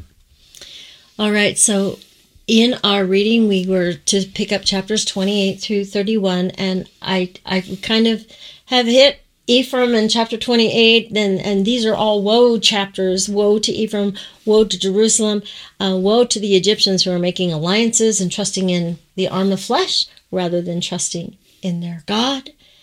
And then Ahaz, King Ahaz. yeah. King Ahaz, and there it is in chapter 31, the one that we're skipping over. Those who look to Egypt and not to God. There, there's nations looking to us that should be looking to God. Yeah, because we're about to disappoint everybody in a big way. And We're already disappointed. and when Ahaz made covenants with the foreign nations, instead of his God, he made a covenant with death. And that is what's going on in these early chapters of the disloyalty side. But when we get to chapters 55 through 59, that's the loyalty side. That's when we'll get to the covenant keeping that's going on, the millennial covenant that's being established. Now, we can't skip over chapter 29 because this one is quoted in the Book of Mormon And this is the one that talks about the sealed book. But before we quote that verse really quickly, take a look at what's happening in Jeremiah chapter 32. You remember he was told to buy some property right before Babylon came in to destroy? And so, in a time of war, he's told to go into a war zone and buy some property and then pay Probably got a deal on it. Put, I, I could comment on that. I'm not going to. Okay, he was told to seal the deed in a jar and that it it would be continue for many days. Okay, it's very symbolic. What's very very fascinating is there's an ancient copper scroll that has actually given plot locations for a treasury that they think could have that deed in it. Hmm. Whoa. What if that deed came forth? What property is it that Jeremiah paid for? That'd be fascinating. That would be fascinating, right? Daniel 12 says that the book of Daniel is sealed right? to the last day. So what, I'm, what we're looking at is what does sealed mean, right? Um, it says in. Isaiah, veiled. It's, it could be one definition. Look at this one. In Isaiah 29 11, it says, The vision of all is become to you as the words of a book that is sealed, which men deliver to one that is learned, saying, Read this, I pray thee. And he saith, I cannot, for it is sealed. Now, you know the church history on this one. What is it? Short when when Charles Anthon. yeah was given the Martin script Harris. and says I can't read a seal book. Exactly. He and and and because he tells Martin Harris to bring him the whole Book of Mormon, and and he says I can't, and then he says, well, I can't read a sealed book, and that's directly one prophetic fulfillment of Isaiah It's the first twenty layer rolling eleven. out or a layer. But look look closely at this verse, and the vision of all is become to you as the words of a book that is sealed. Who else saw a vision of all of it? Well, Isaiah for one. Exactly. So Isaiah's book. Isaiah itself is a sealed book. And understanding wise until knowledge is increased. until we've had the work of, of Dr. Abraham Gileadi. And, and in many ways, the book of Isaiah is unsealed. We can show you the literary structure, show you what he was doing, and you don't have to guess anymore what he was saying and what he meant. Okay? Um, I think it's fascinating. In Ephesians, it says that grieve not the Holy Spirit whereby you are sealed. We're sealed by the Holy Spirit. We have documents that are sealed by a Different connotation on sealed Yeah. being almost an anointing. But the connotation I was trying to to help us to to think about is that the seven sealed scroll in Revelation it's sealed because like Jeremiah, It's to be opened. it's a deed. Yeah. And that seal is a le- makes it a legal document. If you break the seal, then it's it, it's could be a forgery. It's it's not it's not legal yeah. It needs to be opened at the time of under witnesses. Exactly.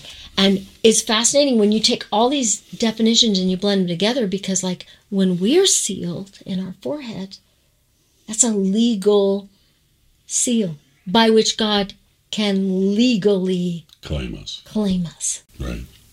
And it also helps you realize that when Jesus opens the seventh seal, that's a title deed to the earth. And he's claiming it as king. Right. Some fascinating stuff to Well, think it's about beautiful, actually. As as we look at the the unsealing of the books in Isaiah chapter 29. Look at this one. Mormon chapter 8, and there are none that do know the true God, save it be the disciples of Jesus who did tarry in the land. So that's, we're talking about the three Nephites there. Until the wickedness of the people was so great that the Lord would not suffer them to remain with the people, and whether they be upon the face of the land, no man knoweth. But behold, my Father and I have seen them, and they have ministered unto us. And whoso receiveth this record, and shall not condemn it as of the imperfections which are in it, the same shall know greater things than these. Behold, I am Moroni, and were it possible, I would make all things known unto you. Well, it's not possible because the Lord won't let him. Well, plus the fact you can't fill a jar that's not got enough room to fill. Exactly. We need to make room in our jar. But he promises those that receive the Book of Mormon, the same will have greater things revealed to them. So, what greater things? In 3rd Nephi, and now there cannot be written in this book even a hundredth part of the things which Jesus did truly teach the people. Do you remember in the beginning we read that in the last days the words of Christ would come forth? In 3rd Nephi 21, it talks about this servant that gets marred. He brings forth the words of Christ. The part of the Book of Mormon that we have only has a hundredth part Right. of the words of Christ. Where are the rest of the words of Christ? The sealed Next portion. verse. But behold, the plates of Nephi do contain the more part of the things which he taught the people. So the sealed portion is those words of Christ. And these things I have written, they are a lesser part of the things which he taught the people. And I have written them to the intent that they may be brought again unto this people from the Gentiles according to the words which Jesus hath spoken. And there's our missionaries bringing this lesser part of the Book of Mormon to the world. And when they shall have received this, which is it expedient that they should have first to try their faith, and if it shall so be that they shall believe these things, then shall the greater things be made manifest unto them. And if it's so that they will not believe these things, then shall the greater things be withheld from them. This is part of the reason I put the Book of Mormon scriptures in our and, and our our restored scriptures in the Doctrine and Covenants in our book Daniel Unsealed because uh, Daniel's understanding Daniel's timeline prophecy unsealed because it says that if you will not receive the lesser part of the Book of Mormon, then the greater things will be withheld. Okay? To your condemnation, by the way. Behold, I was about to write them, all that was engraven upon the plates of Nephi, but the Lord forbade it, and said, I will try the faith of my people. Now, notice that in Ether 4 it says, And now after that they have all dwindled in unbelief, and there is none save it be the Lamanites, and they have rejected the gospel of Christ. Therefore I'm commanded to hide them up in the earth. Behold, I have written upon these plates the very things which the brother of Jared saw, and there never were greater things made manifest than those which were made manifest unto the brother of Jared. So we have the words of Christ. We have the greater things of the brother of Jared. There are many things that are still to come forth. For the Lord said unto me, They shall not go forth unto the Gentiles until the day that they shall repent of their iniquity and become clean before the Lord. Interesting. Is that at the time when some of the Gentiles reject the fullness of the gospel, while some repent? And in that day that they shall exercise faith in me, saith the Lord, even as the brother of Jared did. When did the brother of Jared exercise faith? What was happening? They were getting ready to sail across the ocean. The Tower of Babel was falling. Well, yeah, was. Holy cow. Think about that. That was look my thinking. points there. Yeah. That they may become sanctified in me, then will I manifest unto them the things which the brother of Jared saw, even to the unfolding of them. Unto them all my revelations, saith Jesus Christ. Now notice what happens when we get the record of the brother of Jared in the sealed portion. It says, And he that will contend against the word of the Lord, let him be accursed. And he that shall deny these things, let him be accursed. There's a whole faction of people that reject the sealed portion when it's revealed.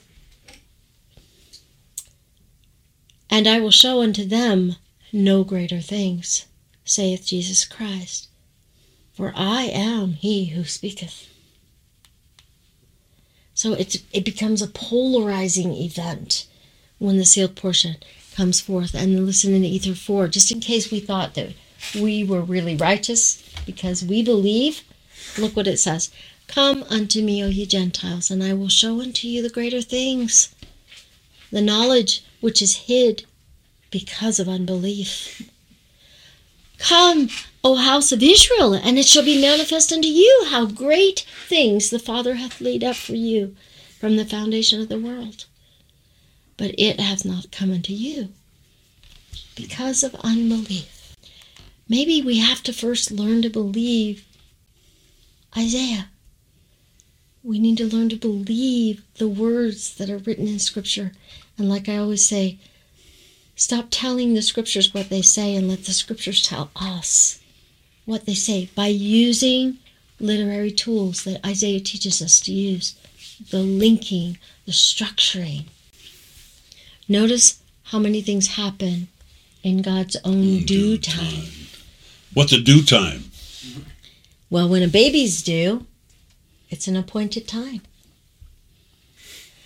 The Lord fulfills his covenant with the house of Jacob in his own due time. In his own due time, he performs his work. He brings forth the records of Neph- the Nephites in his due time, and he reveals the sealed portion of the Book of Mormon in his own due time. But notice that he reveals other sealed books as well, not just. In their own due So time. Daniel is unsealed in due time. Isaiah is unsealed.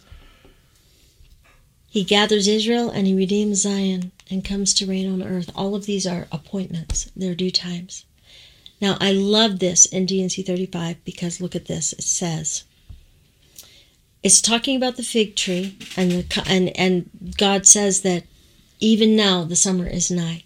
Remember that when the time of the Gentiles is over, the summer is over, the wheat harvest is done, and we move into the restoration of the house of Israel and the fall feasts. And I have sent forth the fullness of my gospel by the hand of my servant Joseph. And look at this verse. And I have given unto him the keys of the mystery of those things which have been sealed. The keys for the sealed records has already been turned through the restoration of the prophet Joseph Smith. And those things, I, I believe that it's through the restoration that we have been able to, Avraham Gileadi has been able to help unseal the words of Isaiah, and that we've had the keys to unseal many of the things in the book of Daniel.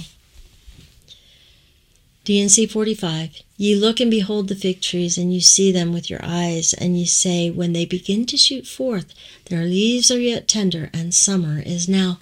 Notice there's no fruit, there's only leaves in the summer. That's exactly the same thing that was happening. Preparation for fruit. Yeah, and that's exactly the same thing that happened with that tree that Jesus cursed at his first coming. It was all full of leaves, but it had no fruit. So they had the gospel, but they rejected Christ. With the restoration, we have all the leaves, but will we bring, be fruitful? Believe upon him. Even so, in that it shall be in that day when they shall see all these things, then they will know that the hour is nigh. The hour of judgment, the hour when the fruit becomes good again on the tree. And they will be looking forth for the great day of the Lord to come, even for the signs of the coming of the Son of Man. So many beautiful scriptures there. So, understanding Daniel's timeline, Prophecy Unsealed, our new book, kind of goes into the exploration of the unsealing of Daniel. And we're not going to spend a lot of time in that, but just know that that's ready for pre-order on our website. Mm, yeah just want to make people aware that you can you can order it there and then again i said that i wanted to i wanted to make sure you knew about the two battles before we leave these chapters in the book of isaiah um, the battle of ephraim the the battle that we fight in america or the land of Egypt. It says, Jehovah will cause his voice to resound and make visible his arm descending in furious rage with flashes of devouring fire and explosive discharges and pounding hail. This is an attack of the king of Assyria. But at the voice of Jehovah, the Assyrians will be terror stricken. They who used to strike with the rod. At every sweep of the staff of authority, when Jehovah lowers it upon them, they will be fought in mortal combat. This is the George Washington's dream. This is when he sees the the the men and the women standing to the very end and right when it looks like all hope is lost that great light shines in that day shall Jehovah of hosts be as a crown of beauty and a wreath of glory to the remnant of his people, a spirit of justice to him who sits in judgment, a source of strength to those who repulse the attack at the gates. And through the hand of God, as God empowers them in that battle, and the Assyrians are turned back to their own land, we learn in Daniel chapter 11 so, what's going back when they get back to their own land? Daniel 11 says they're furious against the holy people and they go to attack them, right? Well, Isaiah 31 is going to talk about that battle there. And again, you're going to see the difference between fighting with mortal combat and taking the battle to the gate. Whereas in Isaiah 31 in Jerusalem, something different happens. Return to him from whom you have contrived to go far astray, O children of Israel. For in that day every one of you will despise your idolatrous silver and gold, by which your hands have incurred guilt. And Assyria shall fall by a sword not of man, a sword not of mortals shall devour them. Before that sword, they will waste away, and their young men melt, and their captain shall expire in terror, and their officers shrink from the ensign, says the Lord, whose fire is in Zion and whose furnace is in Jerusalem. So this battle in Jerusalem is fought by the Lord.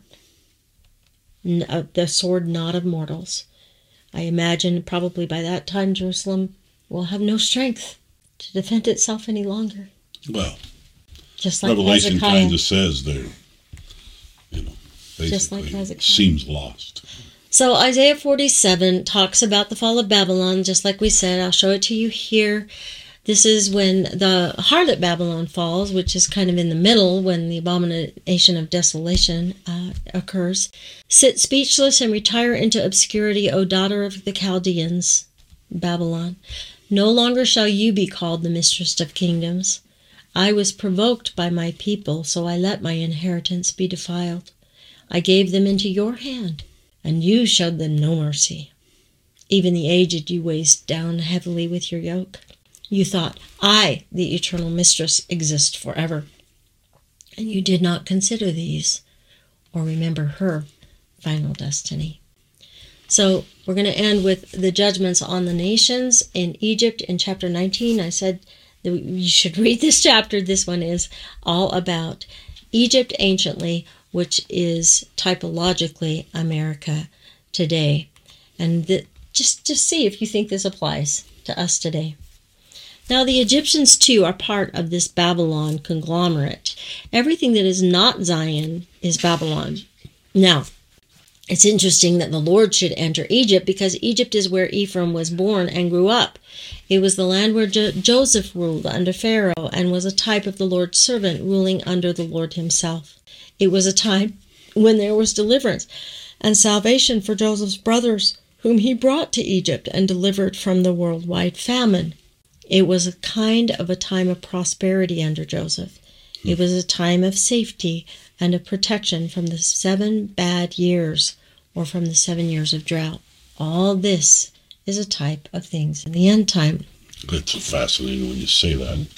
When you look at the levels of Lake Powell and you look at the levels everywhere, we are in serious drought. Right. And what follows drought? Famine. Famine.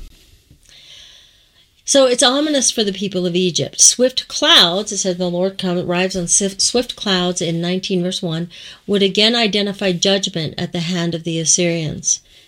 Storm imagery there. Historically, the Assyrians went down into Egypt and cleaned it out. The Egyptians were no match for the Assyrians at that time, and that serves as a type. The king of Assyria conquers all the lands of the world, the whole world except for the people of Zion. It's got to be America because it's the only superpower that fits the description. What is the purpose? To heal us. There is an indication here of a three year warning that Babylon will fall from the time the Lord's servant bring, begins his mission. as referenced there. He serves a warning that within three years, catastrophe will happen on the world. And it's fascinating here because, again, Hosea is quoting Isaiah 19 when he said, God will smite us, but he will heal us. All you who live in the world, all you inhabitants of the earth, look to the ensign when it is lifted up in the mountains. Heed the trumpet when it is sounded. For thus says Jehovah to me I will watch in silence over my dwelling place when the searing heat overtakes the reapers. Here, how about this one in uh, 19 verse 11? The ministers of Zoan, which is the capital, uh, so in a, in today it would be like Washington D.C. Washington D.C. Okay, the ministers of Zoan are utter fools. the wisest of not hard to see. the wisest of Pharaoh's advisors gives absurd counsel. How can you say to Pharaoh, We ourselves are as wise as our first rulers? Let's get rid of the Constitution. Where are your wise men indeed? Let them please tell you, if they can discern it, what Jehovah of hosts has in mind for Egypt. The ministers of Zoan have, these are all capital uh, governing cities in Egypt. The ministers of Zoan have been foolish. The officials of Noph deluded. The heads of state have led Egypt astray. The land of Judah shall become a source of terror to the Egyptians. All reminded of it shall dread what Jehovah of hosts has in store for them.